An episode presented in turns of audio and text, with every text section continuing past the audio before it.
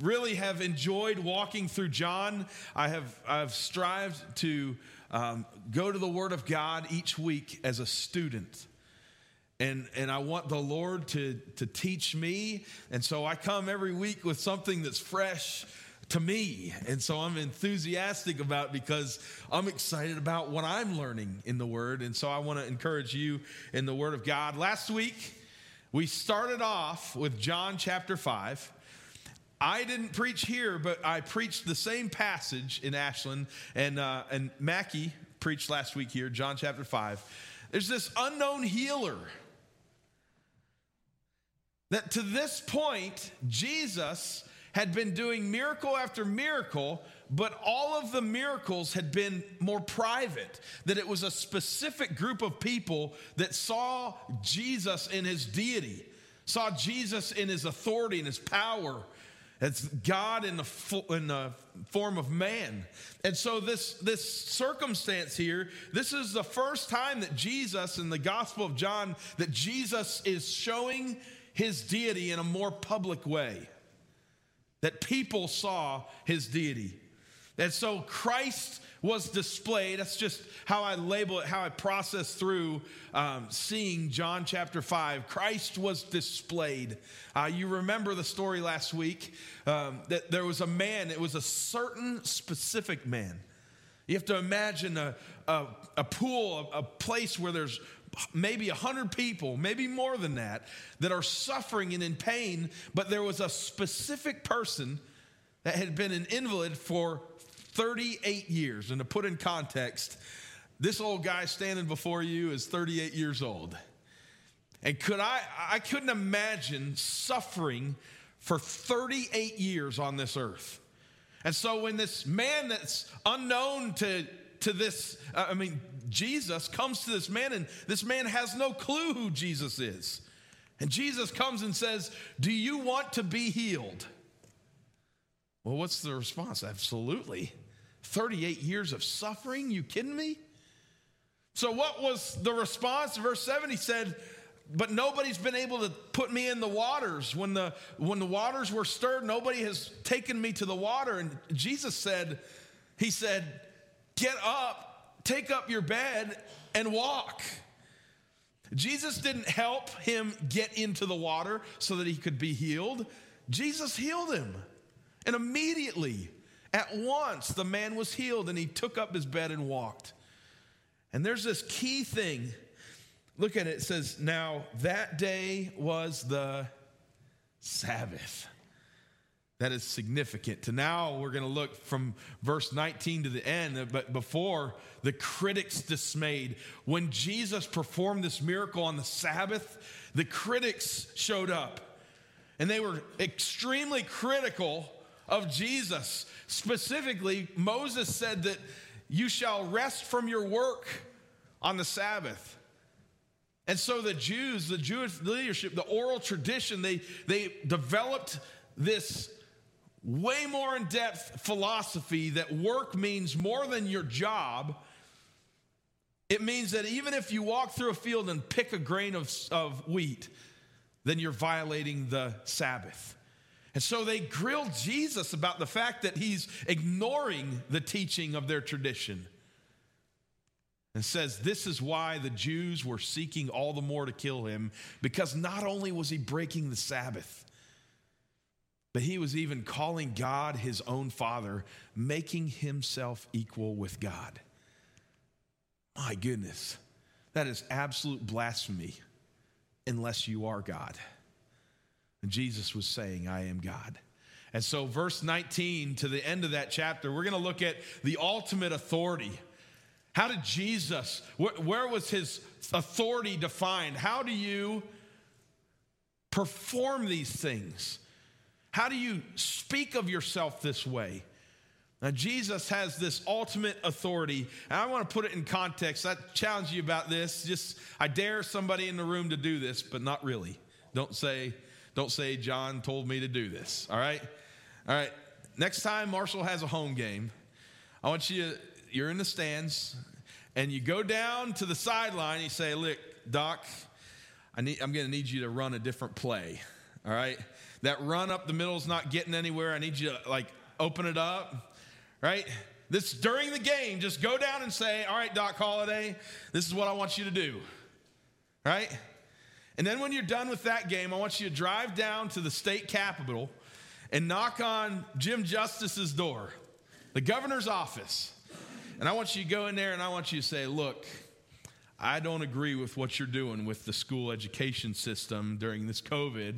I'm dropping that bomb because some of you guys are, we shouldn't meet. Some of you guys are, we should meet, and everybody has an opinion. So, what I want you to do is take your opinion, knock on Jim Justice's door, and say, Look, this is what you need to do. All right?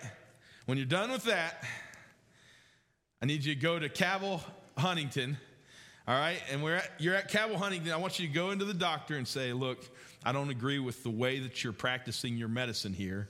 I have my degree from WebMD, and I'm going to come and tell you how you have to practice medicine, right? In the words of Michael Scott, they would all say this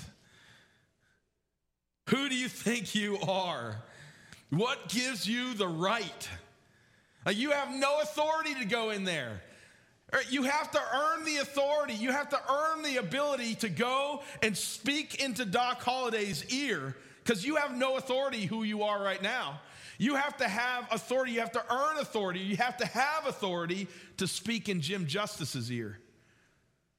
And the same with a doctor. Like, not just anybody off the street can go into the ear of a doctor and tell him what he should do.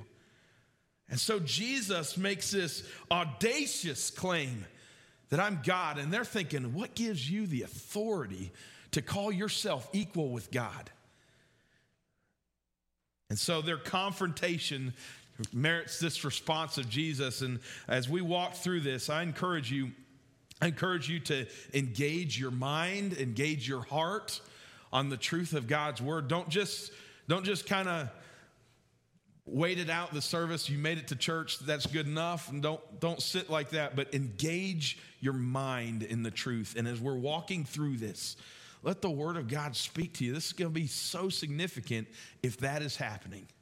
And so, John chapter, uh, chapter 5, verse 19, if you're following along, Jesus said to them, He said, Truly, truly, it's an emphatic statement. He's saying something bold and he wants them to listen up. Truly, truly, I say to you, the Son can do nothing of his own accord. Jesus, God in the flesh, can do nothing of his own accord says but only what he has sees what he sees the father doing for whatever the father does that the son does likewise. Now jesus is talking specifically about the fact that he's calling himself god and he's also talking about the idea that he's not breaking the sabbath. He's addressing this. Jesus is not being disobedient to god's will. Jesus was not being like independent of God's will. Jesus was actually fulfilling God's will. And he's trying to help them understand, so he keeps going. Verse 20 For the Father loves the Son and shows him all that he himself is doing. We're going to retrace this verse. And greater works than these will he show him so that you may marvel. Do you hear what that's saying? God the Father loves the Son and shows who? God the Father is showing the Son that He Himself is doing, all that He's doing. Greater works than these will He, God the Father, show Him, the Son, so that we may marvel. God is doing something in and through His Son. In verse 21, and speaking of the resurrection from the dead, says, For as the Father raises the dead and gives them life, so also the Son gives life to whom he will. For the Father judges no one. Listen to how offensive that statement is to a group of Jewish leaders to stand up and say, The Father judges no one, but he's given all the judgment to who? Jesus is saying this of himself that God has turned over the right to judge to Jesus. To a Jewish audience, they know that there's only one judge. That, that, that one judge judges all of creation, that that one judge is over all. And this man, Jesus, shows up and says, Look, God has turned over the authority to me to judge. That's a crazy, audacious statement. Verse 23 that all may honor the Son just as they honor the Father. He's turning them to honor him. Verse or that's the second part, whoever does not honor the Son does not honor the Father who sent him. the Jews are blaspheming or saying, You are speaking blasphemy, Jesus. The Jews are saying, You are blasphemous for saying that you are equal with God. And Jesus is saying, You are blasphemous for rejecting me. That, that the Father is honoring me. He's specifically saying, You're rejecting the Father because you're rejecting me. He goes to another truly, truly statement I say to you, whoever hears my words and believes him who sent me has, currently possesses, he has eternal life. Eternal life does not start when you die. Eternal life starts when you're born again that you are set free from the power of darkness, that you're raised to walk in newness of life. He does not come into judgment. That person that believes in him, where, where Jesus at one point says, the wrath of God abides on that person. I believe it might have been in First John. Um, the wrath of God, it doesn't come into judgment, but has passed from death to life. In verse 25, truly, truly, I say to you, the hour is coming down the road and is now here. The, the hour is coming, but it's here too. So you will be resurrected, but you are resurrected. You are raised to walk in news life. When the dead will hear the voice of the Son of God, and those who hear will live. For as the Father has life in himself, so he has granted the Son also to have life in himself. And he has given him authority to execute judgment because he is the Son of Man. God has given the authority to exercise judgment to Jesus. All right. I want you to meet this lady. I don't know if you know her. I don't I don't know her. but it's a cool picture. So many times in our churches, um, and I'm not saying this church, I'm saying across America. So many times people look down a long nose and, and feeling motivated by their own righteousness. They feel like I'm doing good in life. And then they look at somebody that's struggling and they look down their nose and say, um, Man, that, you see that that person is struggling with? My goodness.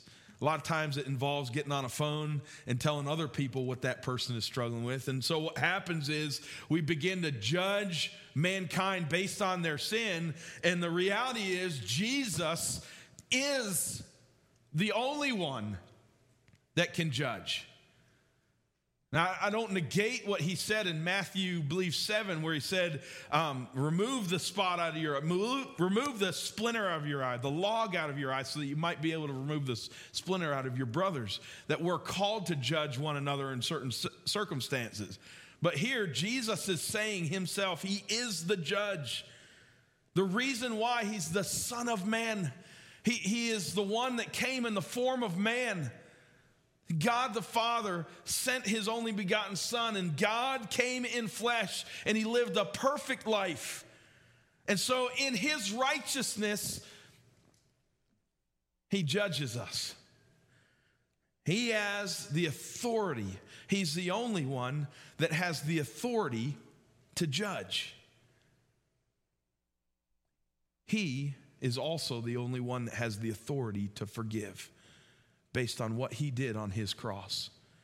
And so you see a person that feels justified by their righteousness to look down their nose at people for their unrighteousness, miss the idea that the only hope that I have is Jesus' righteousness. So, on the other side, by the way, I, I want to mention this.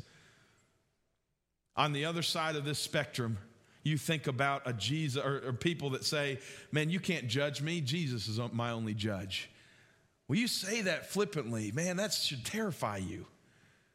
If Jesus is your judge, that should terrify you that we will all stand before Jesus one day. And he's going to go on talk about that. Verse 28 Do not marvel at this, for an hour is coming when all who are in the tombs will hear his voice Speaking of Daniel 12, where the, where the tombs are opened up and, and people will go before him, every person come out, those who have done good to the resurrection of life, and those who have done evil to the resurrection of judgment. What that's saying, every person will stand before God, will stand before Jesus face to face. And to some, they'll stand before him as the Savior. And that, that day you stand there, your only hope is his righteousness, not your own. There's others that will stand there before him and he will be their judge. A lot of times those people look at their life and say, Well, I've done this and done this, and I was a good person here. Was, reality is, you're being judged based on perfection. And if you are not perfect, you're judged. We as believers stand there. The reason we look forward to the day that we see Jesus face to face is because we know that it's not based on my righteousness, it's based on Christ alone. It's our only hope before Him. And Jesus says this I can do nothing on my own. Jesus, the Son of God, saying that he can do nothing on his own. We're going to come back and visit that at the very end. As I hear, I judge, and my judgment is just, it's right, it's unbiased. It says, Because I seek not my own will, but the will of him who sent me. If I bear witness about myself, my testimony is not true.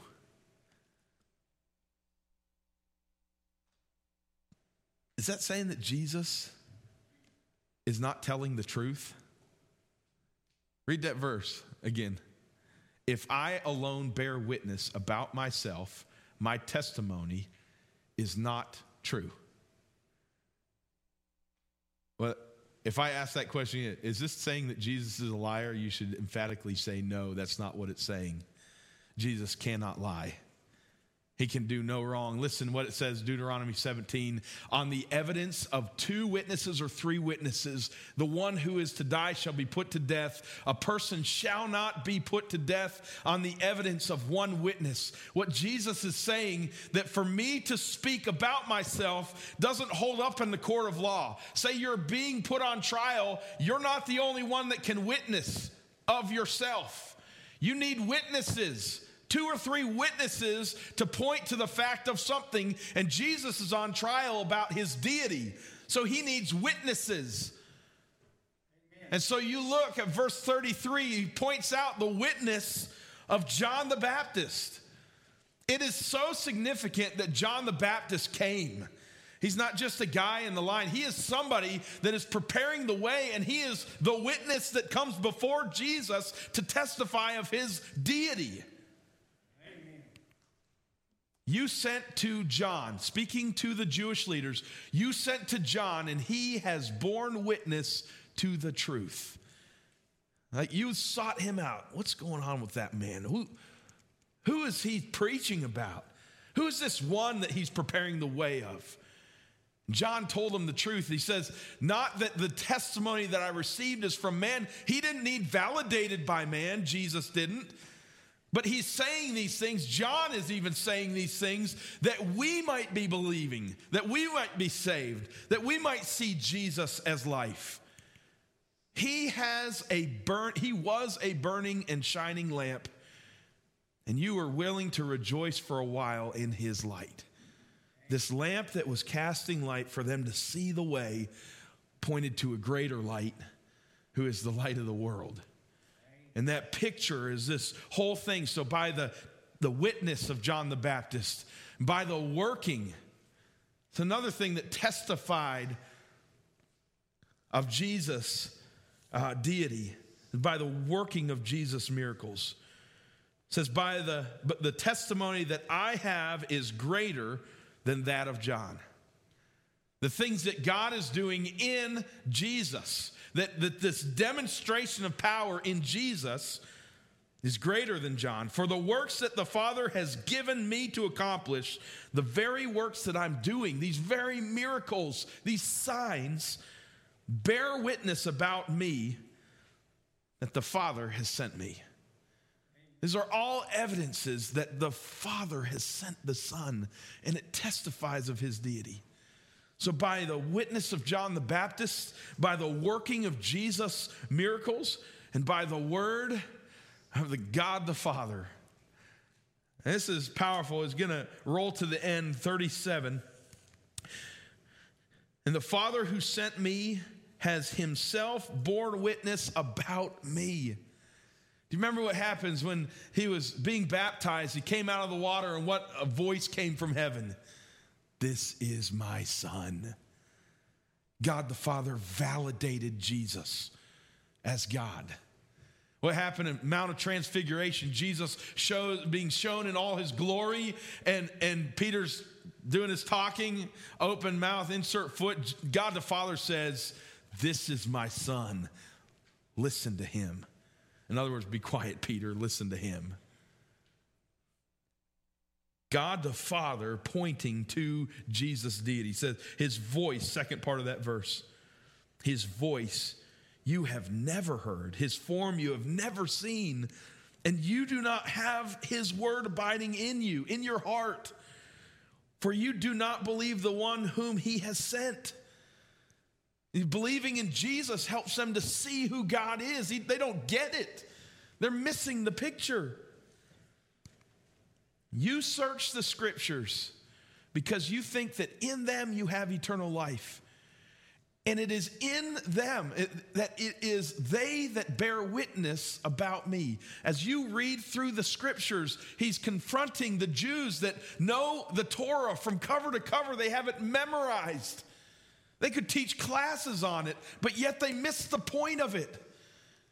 Everything that was taught throughout the whole Word of God points to Jesus. And so you could be the smartest person in a room, know more theology than everybody in the room, but the confrontation is what do you do with Jesus?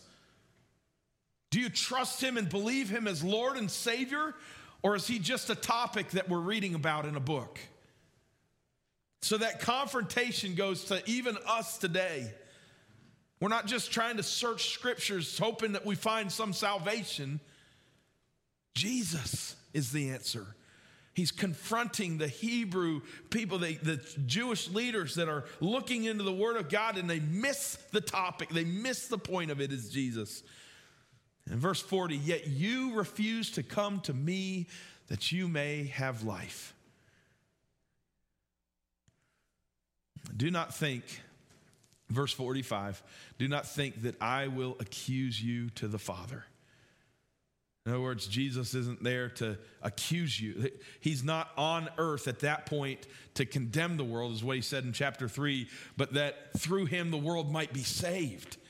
Said, Don't think that I'm here to accuse you to the Father. There is one that accuses you. You're already accused. You're accused by what Moses, the person you're chasing after, the things that he's written that you cling so hard to, you're accused Moses, on whom you've set your hope. For if you believed Moses, you would believe me, for he wrote of me. You know, they stake their whole life and livelihood on earning salvation through the law. And they don't understand the law is there to show us that we need a Savior. And Jesus has come, but they reject the solution. They reject life. by turning from Christ. And so as you look, it's saying that Moses wrote of me. Says Deuteronomy, Moses specifically says, The Lord your God will raise up for you a prophet like me from among you, from your brothers. It is him you shall listen. Moses, thousands of years earlier, was saying, When Jesus comes, listen to him. And they missed it. Jesus, when he rose again and he before he ascended, he was walking on the road to Emmaus. Do you remember that? And they're trying to figure out what this whole Jesus situation is. And Jesus, beginning with Moses and the prophets, he interpreted them in all the scriptures the thing concerning himself. Jesus is seen cover to cover from Genesis to Revelation. This entire thing, the pictures that happen in the Old Testament aren't just cool stories of things that happened thousands of years ago. Everything points to Jesus. You think about Moses. Moses, he, Jesus is the better Moses, is what Hebrews said. That he's the intercessor, he's the go between between God and man. You see, the rock of Horeb, you remember the story. How many times were he supposed to strike the rock? One time, because when you strike the rock, it feeds everybody, it quenches the thirst of everybody. The picture that Paul said in Corinthians, it said that the rock is Jesus. So that picture of an Old Testament story points to a New Testament that that's Jesus. That you strike Jesus on the cross once and he quenches the thirst of all. You see, story after story, Jesus called himself the bread of life. He's connecting himself to the manna that came from heaven that nourished everybody every day. Jesus was the sacrifice, the picture of the sacrifice that clothed Adam and Eve in the garden. Jesus was representative as Isaac, the only begotten son, the one of a kind son of promise that was going to be offered to, to, on the altar to God. And yet he walked off that mountain alive. This is all pointing to Jesus from cover to cover. And so, why, if this entire human history points to Jesus, why do we see verses like verse chapter 5, verse 19 and chapter 5, verse 30?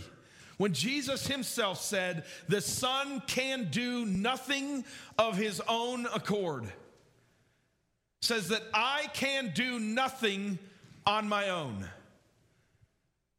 This is the Son of God. This is Jesus, God in flesh among us. And if God is not limited, how is it that Jesus is not power? Is this saying that Jesus isn't powerful enough? What does that say? That should trouble us when we sit and think about it. Jesus is saying, I can't do, I can do nothing of my own accord.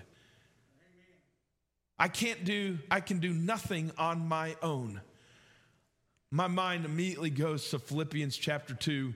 This is, a lot of people call this the kenosis passage that um, Jesus, through Jesus, though Jesus was in the form of God, he did not count equality with God a thing to be grasped. And I love the King James. King James says, He thought it not robbery to be equal with God. It wasn't a stretch. It wasn't robbing God of glory to be equal with God. He's calling himself God. This passage is calling Jesus God. It says, but he emptied himself. He emptied himself by taking the form of a servant, being born in the likeness of men. This is more drastic than if a man came in the form of an ant and died for the sin of all the ants across the world. Far more drastic. This is God who spoke creations, God who was in the creative work of each one of us, the heart, the lungs. He created us, but then He inserted Himself into human history and came in the form and the limitations of man. That He hungered, Jesus thirsted, Jesus got tired. This is God in flesh, tired. I wrestle with it. I, I, was really wrestling with the best way to say it and uh, just to try to help understand it and, uh, and more to communicate it so it's understandable. Um, I love playing basketball with my boys. Uh, I have a, this picture is about a year or two ago. Uh, I've got a 10, an 8, and a 7 year old. I love playing basketball with them. Uh, the thing about playing basketball with the boys, um, a lot of times it'll be me and Jeremiah versus Jaden and Josiah. And me and Jeremiah whoop up on Jaden and Josiah. I mean, whoop up on them. Right? The thing about basketball, when I play with young kids, I don't give up my right to compete, right? If we're playing two on two, I have the right to swat their shot to the road, right? I have the right to compete. I can take the ball, with, whether it's open or not, and dunk it on them right? On a short hoop. You have to grant, I can't do a big one. But you, I'm not, I have the right to compete. It's not wrong for me to compete. But I also have the ability to compete. I can do that. I can dunk it on a short hoop. I can swat it. But when I play basketball with my boys, I choose to submit myself to their limitations. I, I drop down to their limitations so that I can play with them. I don't sacrifice my right to do it. I don't sacrifice my ability to do it. But what I do is I submit myself to their limitations. You see, Jesus Jesus in the garden said, Father, if it be your will, let this cup pass. Father, if, if it be your will, let this cup pass. But not my will, but yours, O Lord. The Father had an agenda for Jesus, and Jesus submitted himself, came in our limitations, and the way I would say it, Jesus had the right to act as God. Jesus had the ability to act as God. He is God. When he was in human form, he is God. He is the God man, 100% God and 100% man. He wasn't just part God and part man. Jesus had the right to act as God, Jesus had the ability to act as God. But Jesus chose to submit himself to our limitations. He came under our law to demonstrate complete dependence on the Father.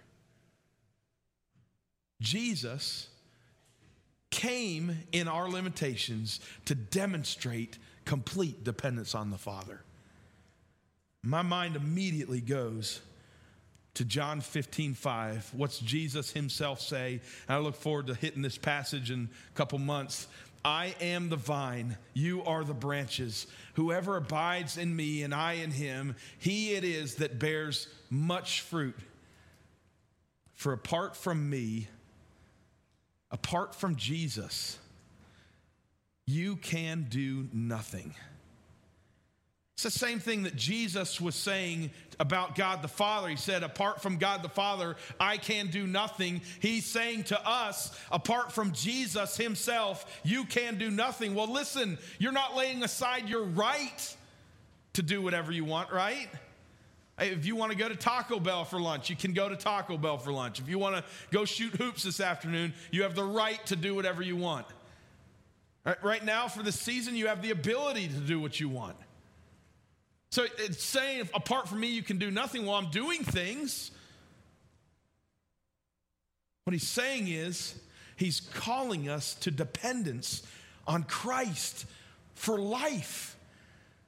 Not just coming to church and hanging out with church people. He's talking about the living Jesus alive in me, and that Jesus wants to live his life, his agenda, his will through me. As a takeaway, just as Jesus depended upon the Father, so we are called to depend on the Son. That apart from Him, we can do nothing. I, I wrestle through um, how to speak to believers in this room. I, for years, when I look back at John 15, 5, um, for years, I, I did a lot of things for God. My mindset as a believer is now that I'm saved, now I'm going to roll my sleeves up and do something for God. I'm going to put my work boots on, my Jesus work boots, and go out and accomplish something for God. And for years, I was striving to do things and I felt empty and, and I felt like I was ineffective. And around my college years, I began to learn this idea that Jesus isn't calling me to do something for him. He desires to take this vessel, this vessel, and do something through you. And when Jesus produces fruit, it's the kind of fruit that remains. When God is doing things through you, you see these things happen and you got no credit for yourself because you know that it was Him. But what happens is sometimes we get in a rut where we put on our work boots and try to do things for God, and we're celebrating what we do. We celebrate our accomplishments and say, God, I hope that brings you glory. What Jesus wants of us is complete dependence on the Son. The Son has an agenda for you as a branch to produce fruit. And his desire is to have complete access for you to abide in him and to, for him to abide in you, that his life flows through you. I challenge you this morning if you're a follower of Jesus, tired and weary of trying to do things for God and finding yourself very inadequate and ineffective, Man, God is calling you. He just wants a vessel to demonstrate His glory. Today's a good day to come and just say, I'm done. I'm done with the rat race. I want to be a part of life. I want to see a living God demonstrate His glory through weakness. If you're a lost person this morning, man, it's a terrifying thought to stand before Jesus as the judge. And he'll judge you based on perfection and if you're not perfect, you're condemned. That sounds depressing, but Jesus is perfect, and the call is for you to believe and trust in Him. So, whatever the Spirit is doing this morning in you, uh, respond to Him. Don't be inhibited to respond to Him.